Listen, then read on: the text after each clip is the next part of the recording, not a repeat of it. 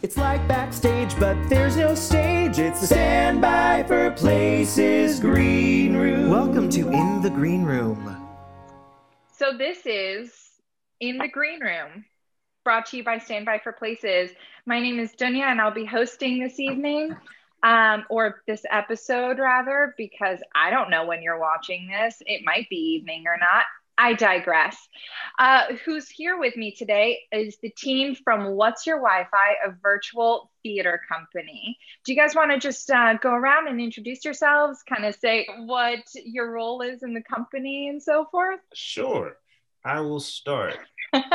uh, what's up? My name is Prince Anthony Hall, and I am one of the founders slash directors slash producer slash you know we all pretty much do a lot Fanated artists each Right. and every one of you Oh, what's up, y'all? My name is Ramon Guzman. I like my name pronounced Ramon Guzman, but I don't like giving people the opportunity to try to roll their R's. So Ramon is just fine.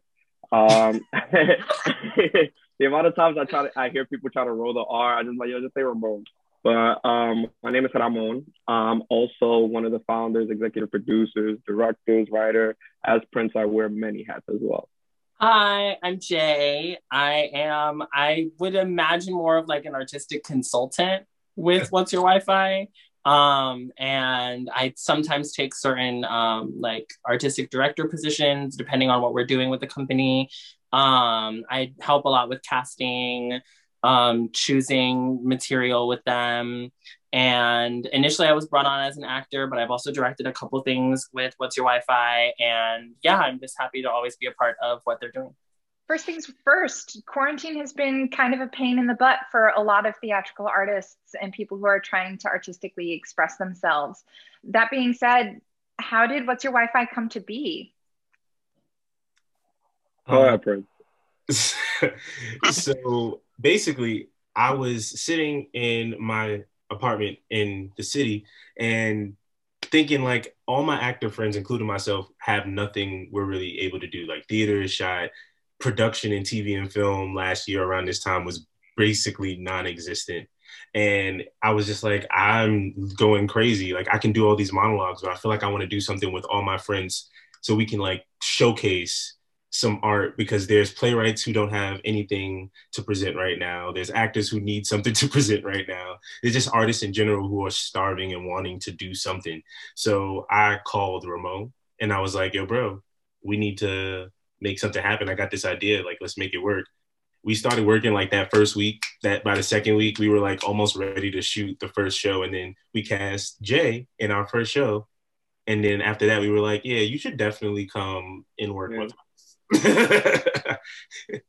Jay is definitely one of those humans, and I'm very lucky to actually cohabitate with Jay. For those who don't know, um, Jay is one of those humans that has like a magnetic presence. As soon as they're on a collaborative project, it's like, okay, so when can I work with you again? Like, what's going on here? Yeah. So that's what a fantastic Guys! Yeah, Jay, Jay, you're definitely bringing together of the forces. Yeah, Jay's Oh. definitely someone you want to have on your team. I, I would say that. Yes. Jay has handled many a, a dicey email for us. It made it sound very. Ah, Wait, there have been dicey emails. that is the Like- tea, girl. There's always Like one or dicey two. emails on the startup. I mean, coming from the standby for places uh, point of view, our our startup was basically very similar, except instead of going the visual route the way you guys did, we ended up going the solely audio route. So it's interesting how like different groups of artists are craving the um, collaborative element of artistic expression because sure there are plenty of artists out there that are able to like kind of be in this incubator and be able to express themselves and, and promote their art and point of view but i don't know that's just not how we're built particularly as theatrical um, performers so was the transition to to getting from stage and practical stuff to the virtual realm difficult? Were there any challenges that you guys had to to kind of overcome, or was it pretty seamless? I feel like for us, we ran into some issues with tech. Tech was at yeah, tell me if y'all agree, but tech is like the number one thing that we deal with. It's all tech, tech, how's people's Wi-Fi on their end? What can we do to make it more seamless? Yeah, legit, like what's your Wi-Fi on your end? Um, and just to make it more seamless. So I think for me, one thing that we we count like always constantly uh, encounter is like tech, tech, tech, tech. So I, I feel like I've, I've changed from to a tech to a, like a computer technician. Like I I'm also a teacher, so I'm already dealing with Zoom uh, and my um in my job. So like doing it on this level is like okay, Zoom is like my thing now. like I I I figured it out. I think. I think for me and like my perspective with everything, because I've been mostly dealing with directing a lot of things with What's Your Wi Fi, I've really loved it and I don't find it any more difficult or different than doing it in person for me. The only thing that it has affected the process is the fact that we're really dedicated to making sure that product looks good. And it was a conversation that we had really early on after we had an amazing result with our first video uh, which was a Jordan E. Cooper play. And we realized that we didn't, what we wanted to have setting us apart from other companies was a sense of breaking down this fourth wall that is your cell phone screen or your computer screen or your TV screen. However, it's also resulted in a lot of difficulty in maintaining that kind of technical integrity because even though we, as people who kind of work more in the physical world, aren't very busy right now. Editors are super busy right now. They're not the only, they're not out of work the way that we are. If anything, their work is probably more prominent than ours ever has been as far as theater right now. So for us, the challenges have been more about how do we continue to provide the product that we know we can be proud of at What's Your Wi Fi, that we know is going to be different and cutting edge and polished compared to some of the other places people are going to go get theater. And also, the reality too is making sure that we're connecting with young playwrights of color or new playwrights of color black playwrights to continue to you know push the pipeline of work for them because that's always been at the heart of what's your wi-fi period, whether it's Black History Month, whether it was during the BLM moment, which we actually took a huge pause in producing a lot of stuff because we know our community. We know the people that were watching our things, you know, the people that wanted to participate in our work couldn't handle the emotional stress of what was happening this last summer. So, a lot of things I think kind of came into focus for us with What's Your Wi Fi last year that were really important and integral to how we made the work that we made that went beyond the kind of technical stuff of okay well this is different from face-to-face theater. Um, you brought up trying to break down that that fourth wall of having this interaction via technology. It's very interesting to want to have this this need to connect with other people but being unable to do it in the physical realm the way you would with theater because there is this symbiotic relationship between the audience and the production team and players and, and all of the other stuff that we typically get to curate and deal with. Do you think that um, do you think that there is still this symbiotic relationship that you've been able to maintain with your audience the way you have brought them up? The the key is really building the audience okay. and then finding the people that want to indulge in online theater because it is such a different medium as compared to being face to face. And I feel like we have been doing a decent job at maintaining the level of expertise in what we produce and what we show. However, that long period of time that we took when during the BLM BLM uh, protests and presidential stuff and all that other stuff, it really gave us some time to focus in on what we wanted to do and how we wanted to present what we had. And uh, I think moving forward, we're gonna really uh, change the way things were done, you know, and have a better understanding. Yeah, I think uh, the point of the matter is that we're it's gonna be different, right? Like we're not gonna get the same experience that we would if we were uh, live in a theater, right? But I think with what's your Wi-Fi, what we lack in terms of like presentation because it's not physical. We make up in content. And I, I really really believe that like the work that we've been putting out in terms of stories people have been resonating with. And i know that i've had and i know we all had have had a great time reading these plays. As great as they are or as strange as they are we've been enjoying reading them. And i think we we've got some really really good content that we put out Do you guys have a favorite of any of the content that you have put out so far? So many. There's some good so ones. many. You guys have a pretty breadth, like Honestly, there is something that we haven't put out, which is called T Town. That's my favorite Which too. I directed, Prince co-directed, and it's a really funky, like absurdist piece that we got to play a lot with camera work and stuff like that. And also, a personal favorite of mine was uh, directing "Please" by Terrence Day, who is just really wonderful and really receptive to everything that we're doing.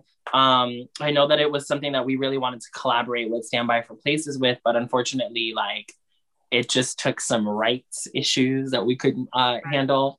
Um, but at the end of the day, I think truly and honestly, everything we've done with the company makes me immensely proud because I'm getting to see people who I know, person I've known for years, who do really good work, get to shine and get to have an opportunity to step into roles that they were made for or that they really um, just inherently and authentically connect with. Getting to, you know, produce Ramon's play was really, really special as well because at the end of the day, I don't know Ramon as a writer, but it gave me a chance to experience Ramon in a new and intellectual way that I didn't get to have the privilege of when we were in college together because it wasn't our focus. So hmm. for me, a great thing about What's Your Wi-Fi has been the ability to reconnect with artists, which is kind of a through line for a lot of us in quarantine. Reconnecting with these artists that I haven't spoken to in a couple years and getting to just exist in the same artistic space as them. And that has been a really, really big ple- pleasure. And I can't think of anything that we've done at What's Your Wi-Fi that doesn't make me proud. I would say the same. Uh, engaging with your guys' Instagram and your profiles has been really, really interesting. And I'm so glad that we can make this collaboration happen. Uh, Ramon, I would love to talk about your piece that you've written that's actually premiered on uh, Standby for Places. Can you tell us a little bit about your play, how it came to be? I would love to. Um, so the name of my play is Confessions of a Nigga in Distress. I wrote it in 2017. Um, Jay Jay brought up a good point of like not knowing me as a writer in college because I didn't write in college. Like that was not my focus at all. It, writing was something I picked up after because I just saw I, I was a, I'm a full time teacher, so I just saw that my performance opportunities were limiting just because of my time. So I was like, how else can I be creative? And I just started writing. And legit, Confessions is the first play I've ever written. And um, yeah, I was just in a space where I just wanted to put characters having conversations, and that the story just spoke. Like I had, I had no outline. I didn't know what I, where I was going with this. I just put characters talking to one another, and then whatever was coming to me at the moment, I wrote. So um, what and that's what we have as the play after some edits and stuff. And we have the play that you that you that you that was going to premiere. So yeah. So since quarantine, do you guys think that you've acquired different artistic skill sets, especially because things have been so limited? I definitely do feel like I've acquired some skill sets. So outside of what's your Wi-Fi, I've still been auditioning. Well, when things open back up, quote unquote, I've been auditioning a lot more. So it's like I've become my own production company, and a lot of that came with what's your Wi-Fi stuff because we had to get the lighting right, the mics right, the mm-hmm. background, the Wi-Fi. Like there was a lot of stuff that went into it, and it's almost similar to what goes on with like self tapes or interviews or anything that you're doing via camera right now. So I feel like that, and then I guess yeah, producing like actually hands-on like casting a show like breaking down the directing, like taking notes from people you're working with. I've learned so much from both Ramon and Jay in this process that have made me a much stronger leader and artist. Like straight up before I um directed or co-directed with Jay, I had no idea how to even grasp that side of the acting world, you know? And after I know how to ask the right questions, I know what I'm looking for, I know the intent, and I know how to lead my actors into the area that I want them to go to without directly saying, This is exactly what I need you to do. I want you to find it so it's more natural. And I've learned the word, the verbiage. Like it's all been very great and very helpful. Also, Yeah. shout out Prince's TikTok. Ah! Follow Prince's TikTok. Prince has been hella lit on TikTok, and those are just the facts. I love that. Um, I now I have to follow you on TikTok. I don't even have a TikTok. I'm Listen, so it's- behind. You're gonna have one when you see Prince's TikTok. I used to think it was I a believe that. time, but it's it's its own entity. It's so entertaining. also i mean this the i think for me too like the the fact of the matter is i don't think that i took as much time or patience or appreciation for my preparation practices as an artist before quarantine. And all of this stillness has forced me to pull out my acting books. It's forced me to think about what types of pieces i want to direct. It's forced me to really kind of consider what it is that I'm doing and how I'm doing it. And for me, that's been a blessing in and of itself. And for me, I guess too, it's forced me to consider like film and television more, ironically, because so much of what we're doing is based on the screen that, you know, I'm applying the same principles as a director, but it's exciting to think of how you can engage with your actors and your audience through a two-dimensional thing like a phone screen. Because so many people are and i think that was really big for us too is so many people are looking at stuff on their phones. So it's forced me to kind of think about how do i produce work as an artist on my phone? And how do i get it to resonate with people in a way that lands for them even if it's just on a cell phone right now people are starting to get a bit more hopeful with the vaccines rolling out and quarantine hopefully coming to an end soon kind of. I don't know. Science let's rely on it. Um, do you see what do you see for what's your wi-fi moving forward after post-pandemic? Ah post-pandemic what a dream I feel like What's Your Wi-Fi is going to continue doing something similar to exactly what we're doing here now. It's like producing the work and having the artists in the front of our cameras to showcase what we can and what we're doing. I feel like we've done this for a year now, and we're like what two, three months into no, two months, three months soon into this year, and it just feels like it's almost like a staple in how things work. So yes, we'll be able to go back to theater and we'll be able to be face to face, but it still won't have that same luster it once did. So I think that this is still going to be a platform that people can go to and feel connected to, because at the end of it all, there's still someone in Kansas that can't see the theater or the things that they want to see, and then they can come to our What's Your Wi-Fi YouTube page, our Instagram, or our Facebook and find works from people that they didn't think they could connect to before. And we're also going to start using our different social media platforms to do different showcases live on Instagram and live on Facebook and other things, you know, so it feels like you actually are a part of what's going on. So it's Yeah. pivoting and finding a way to connect to the people and give them what they want slash what they need. Because because power to the people. And I think like if I could piggyback off of that, another really integral reason for why we can't stop what we're doing as, you know, independent theater artists who aren't, you know, turning turning tails on Broadway. Um, it's important that we're continuing to flood a market with our own people because at the end of the day if they if what we're doing here on the ground can have some kind of impact on how people upstairs are consuming and thinking what needs to be produced and great. I don't think that people who started you know getting together play clubs or you know filming each other and posting it or doing things like what's your what, what's your wi-fi or standby for places is doing should stop because it's a market for these artists who don't always have the money the privilege the power to have these shows mounted, seen, heard, read aloud, anything like that. Right. So we have to continue doing what we're doing on the ground as independent artists because there's a place for this. There's a necessity for this. And I think that this is becoming a new way for underground theater hmm.